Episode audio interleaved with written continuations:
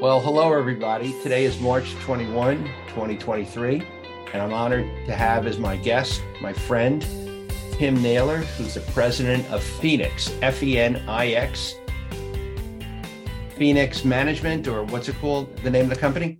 Fenix Event Management. Fenix Event Management, which is a Toronto based firm that plans, manages, and executes meetings and sales incentive programs for large and medium, medium and large size organizations throughout North America. Now, Kim has been doing this for 30 years, but let Kim, first of all, thank you for joining us. And can you just tell us a little bit about what you what your business does and what it did in the past? Sure, and lovely to be here. Thank you for having me. Um, we are an event camp company. We work with corporations only. So there's obviously different types of events that get run through different organizations, um, but we are strictly corporate. So we run meetings, conferences, trade shows, and sales incentive trips. We develop these programs right from concept through to program planning and execution. So you're the people who come up with the come up with the the program. You walk around with the iPads at the meetings to be certain everyone's in the right places, and you handle everything from the resorts and the uh, exactly. events. Yeah, exactly. We start from concept. So really, it's about understanding what the business objective is that the organizations are trying to achieve, so that we can really come up with the right experience for all of the attendees. So that's right from choosing the location, but also picking if there's any specific rule structure that needs to be laid or set out, or whether sponsors are needed, or what really the components of the program are. We get involved at every single level and organize and execute all those pieces. So there's a flawless experience by the end where the, the program execution takes place. All right. So now, how many people usually come to these events? You can get anywhere. I mean, a very small program would probably be somewhere between 50 and 100, but that's not unheard of with, you know, if you're doing executive meetings or sales manager meetings or that type of thing. But we run them all the way up to several thousand at uh, each program. All right. So let's roll back the clock a little. We're in the beginning of 2020, March mm-hmm. 2020. You're doing all these meetings. And then comes March 13, 2020, and the world shuts down what did you do in terms of crisis management to um, keep your business on uh, life support? Well, it was obviously a super scary time. Like our business was one of those businesses that were completely shut down. Um, one thing that would be a little different is in Canada, we were shut down also much longer. But what we did was, I think it was the end of January, early February, started to see, you know, some of the signs of what was a scary situation that was taking place overseas and it was something that was starting to now seep and come across border and across the ocean. And so it was really about not knowing anything but just knowing that something was coming. So we needed to sit down. I called a meeting with two, two of my partners lisa and janet and sat down and said we need to just come up with a plan a b and c so it was literally about the unknown and not knowing. But we'd been through, I specifically had been through different, you know, crisis in the past, whether it had been, you know, the the devastation of September 11th. Um, we went through the big crash, market crash in 2008. There were lots of um, crisis that we went through historically. So I knew we had to have a plan. Um, but with the unknown, the plan needed to consist. We came up with three different plans A, B, and C so that we could really just kind of follow whatever took place. So the idea was for plan A, it was going to be a short term, lock our doors for a little bit, see what happens. What do we need to do to make sure we can get through a few months of business until we can start up and, and get back to normal? Plan B, of course, was looking at that situation with it being a little bit longer. And plan C was long term, unsure, not knowing how long. How do we keep our staff employed? How do we keep the business running? How do we support our clients? How do we do everything that we need to do to ensure that we can get through it and literally get to a position where we flick the switch so we're ready to go? So, obviously, not thinking ever we would get to plan C, that is eventually on in March where we ended up being. And it was fast and it was furious. So, I would say that it was crucial that we had that plan in place because had we not, we would not have been uh, we would not have been prepared to handle everything that we did. So at that time, we had, um, you know, we're a small organization, we had about 25 employees. Um, but it was really about but when these are 25 employees who count on you for their paycheck. Yep. To support them and their families and pay their rent or their mortgages or whatever. Absolutely.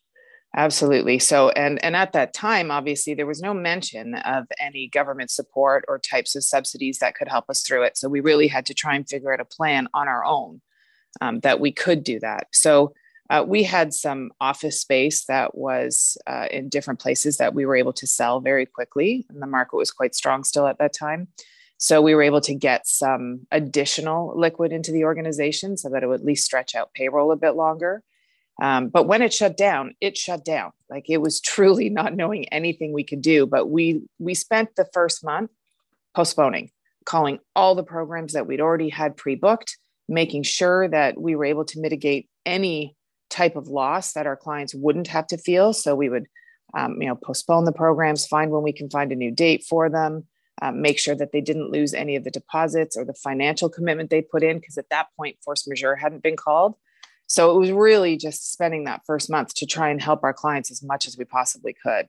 When did you uh, pivot from plan A, which was short term, to the medium term, to plan C, which is the long term? Because so many of us, when they announced everyone should shelter in place, many of us thought it would just be a few weeks. I know. Yeah, it was really challenging. And and plan C basically evolved. So we jumped into the first plan, which was okay, let's just we we have some we have some money we're going to get through this let's just focus on our clients see what we need to do with our clients. We have very very strong relationships with our clients and i felt very secure that in the short term as partners we would all work through it together and it would be a successful transition. Um, but as we started to see that obviously prolong it was really it was april. It was going into april so it was only about a month where we thought okay we need a different plan here and it needs to be a plan that can get us through whether it's going to be another three months, six months, or three years. Um, so we we were working with one specific client who had said, you know what, I don't want to lose touch with uh, with my clients. So what are the kind of things that we can do? Um, and when I started the business, my original business, I started in 1993, and the concept of my business w- was completely started on having packages of programs so that I could make it much easier for me to sell to organizations. So instead of going through saying, hey, you know, what's your need? Do you have a need? Here's what we do. Let's start from concept and develop. What I decided was I decided that I created existing packages. So whether it was for destinations, whether it could be for sporting events, concerts, different ideas. So I could go to organizations and actually sell something that felt a little more tangible. So it was a little easier to sell.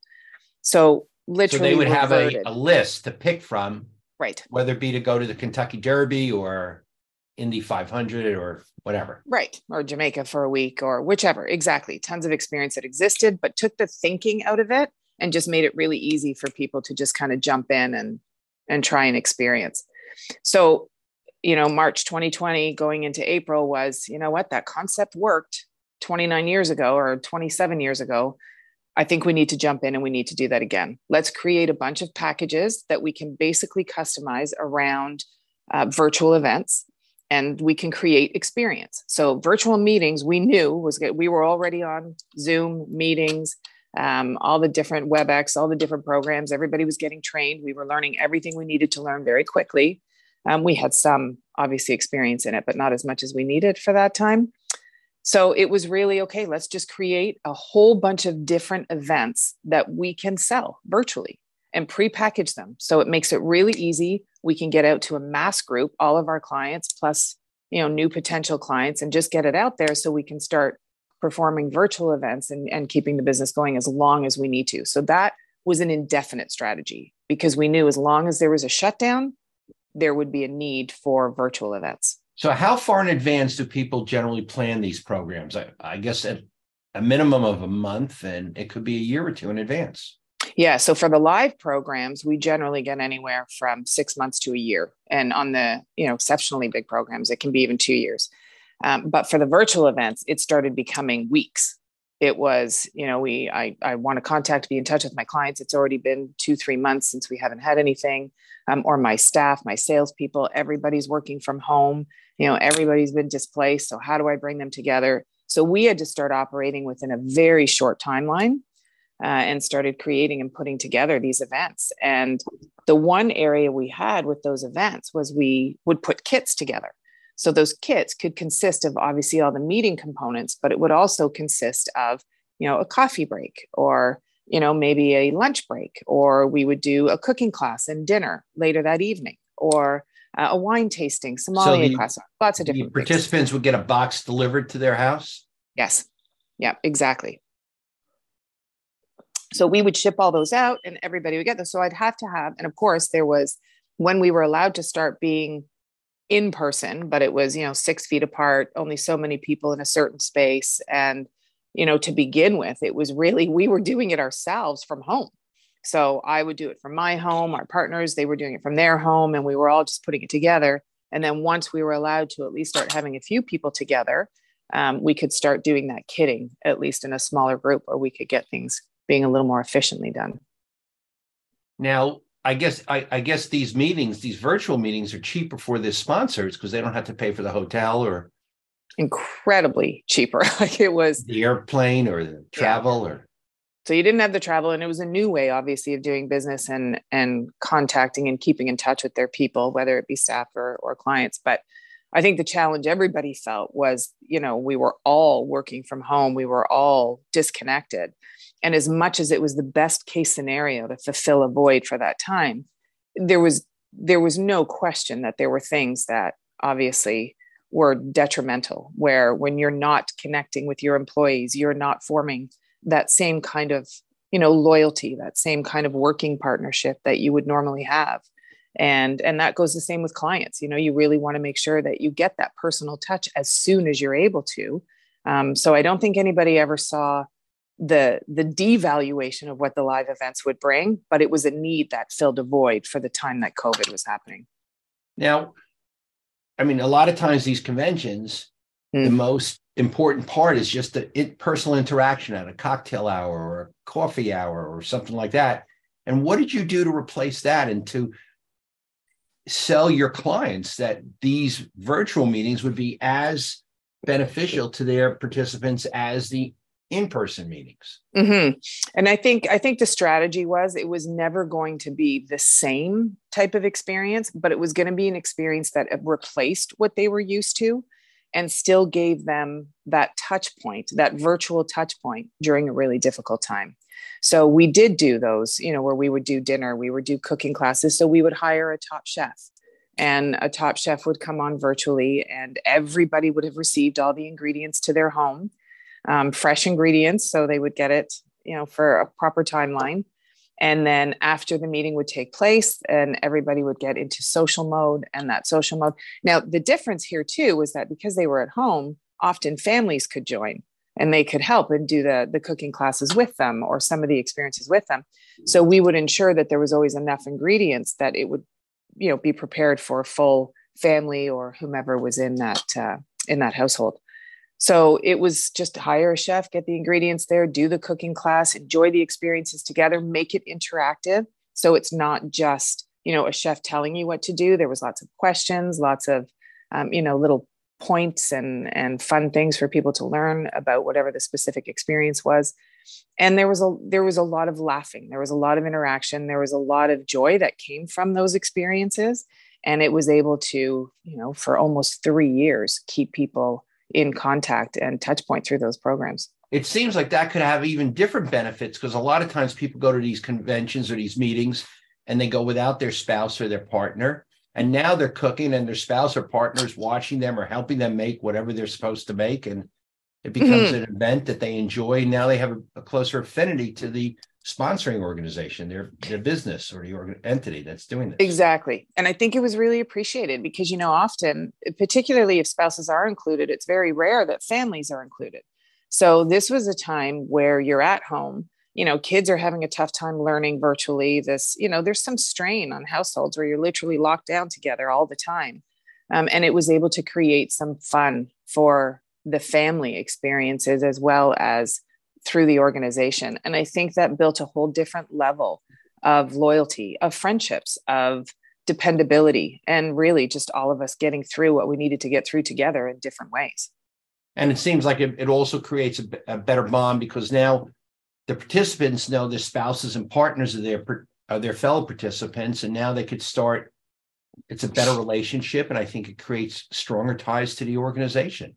Mm, absolutely, and I'll tell you, this was the one time, and I've been doing this thirty years now, and the amount of new client acquisitions that we did within the first year was astronomical. Like because we were able to pivot so quickly and jump into these virtual events and experiences, it was within 30 days we started and we're able to just get out sort of these pre-packaged ideas. So it didn't take a lot of timeline and a lot of thinking. We were able to start executing quickly. So we had so many different clients join us. So it was really you know building the relationships that already existed but it was also an amazing opportunity for us to get all these you know new clients new opportunities and new partnerships going which have now led us into the into the live event world. So now have these clients been converted to live event? Most of them. There were some that really just don't do live events typically so it was an opportunity for them to jump in and and be able to do these types of programs at an affordable price so for those clients we actually still do execute some virtual events but uh, but yeah, the majority have all flipped back into live. I would say like ninety nine percent have all now gone back into live events, and we have we have kept the majority of all those client acquisitions we made. So it seems that what you did is that you were following the news, you anticipated that this event would come, you came up with three scenarios: short term, medium term, long term, and then you started preparing offerings that you could send to your clients that could help them adapt and uh, stay in touch with their participants, their employees, or their organization members during this process. And yeah. I guess you were on the phone and emailing people constantly. We were on the phone endlessly. I mean, it was, and it was, it was literally just starting the business all over again, like I had done, you know, in 1993. It was a grind. It was, you know, you were hitting the ground running. You were doing everything you could to survive. And I truly believe that the trick for our organization was we were ready. So we were prepared, which put us ahead of the game. So when it was time that we decided to flip within those 30 days, most people were still trying to figure out what the survival plan was.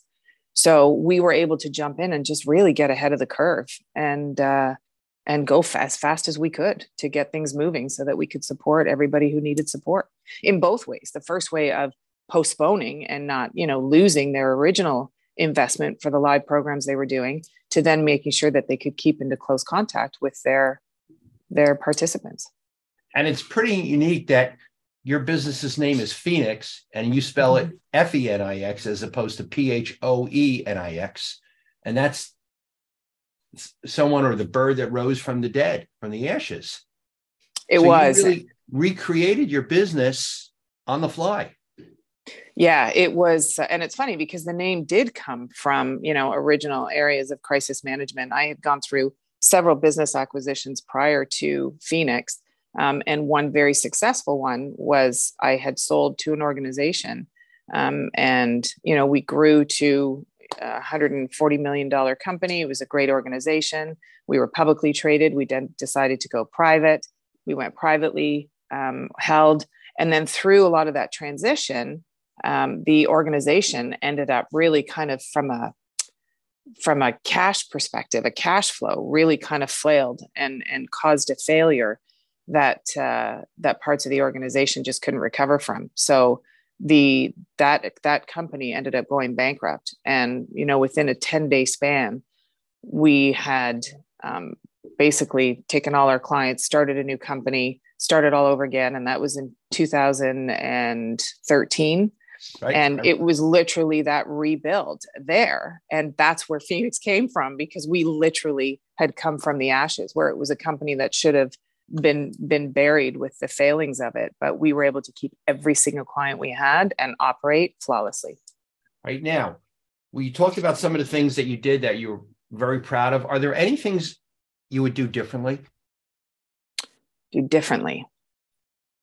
I mean, there's always, I think, small things along the way that you always kind of wish maybe you improved on in a certain way. But I think from the structure of the organization and how we run it, and, you know, there were opportunities where we could have grown much larger and gone with a much larger organization within the last 10 years. And I think that it's been a very strategic decision for us to stay more. No, I'm not making myself clear then. Ah. As a result of the pandemic, are there any things that oh. you would have done differently? No, no, I think the, but I will say one thing that I would have tried. I think it was very, very, it was so hard on people and so hard on employees I think we had to focus and concentrate so much on our clients and helping our clients that in that first three to six months, I would have loved to have uh, maybe just had more touch points with our own employees um, from a from a personal standpoint, from a connection. But we were all so busy just you know executing and activating that that that is one thing I think that I would have gone back and done differently. I, I envision all of you were like octopuses reaching out to all different ways and trying to get things done. Yes, we sure yeah. were. And we were 25 people doing the work of probably triple that. So it you, was. You really didn't have, I mean, you did plan and it's pretty neat. And I guess obviously you could use these plans when another crisis arrives in the future. I'm not going to say if, because there's always something that's going to arise in the future. And it's pretty neat how you planned and you kept in touch and you came up with new ideas.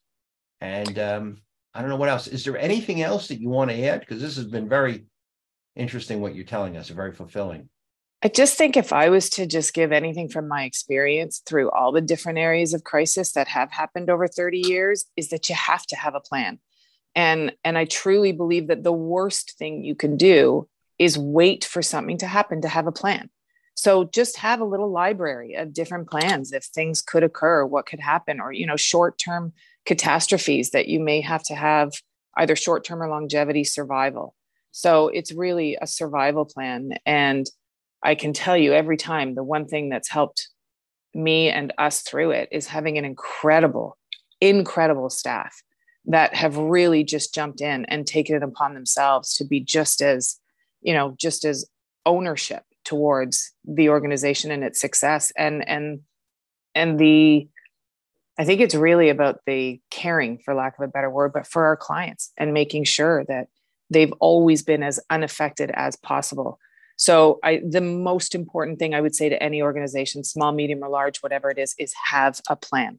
Just have a plan. And it's to me, it's it seems very evident that you view your your clients as your partners.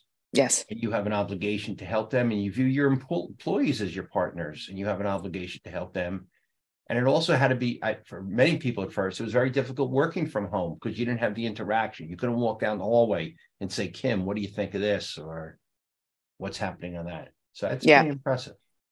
Is there anything yeah. else you want to add? Because this has been great.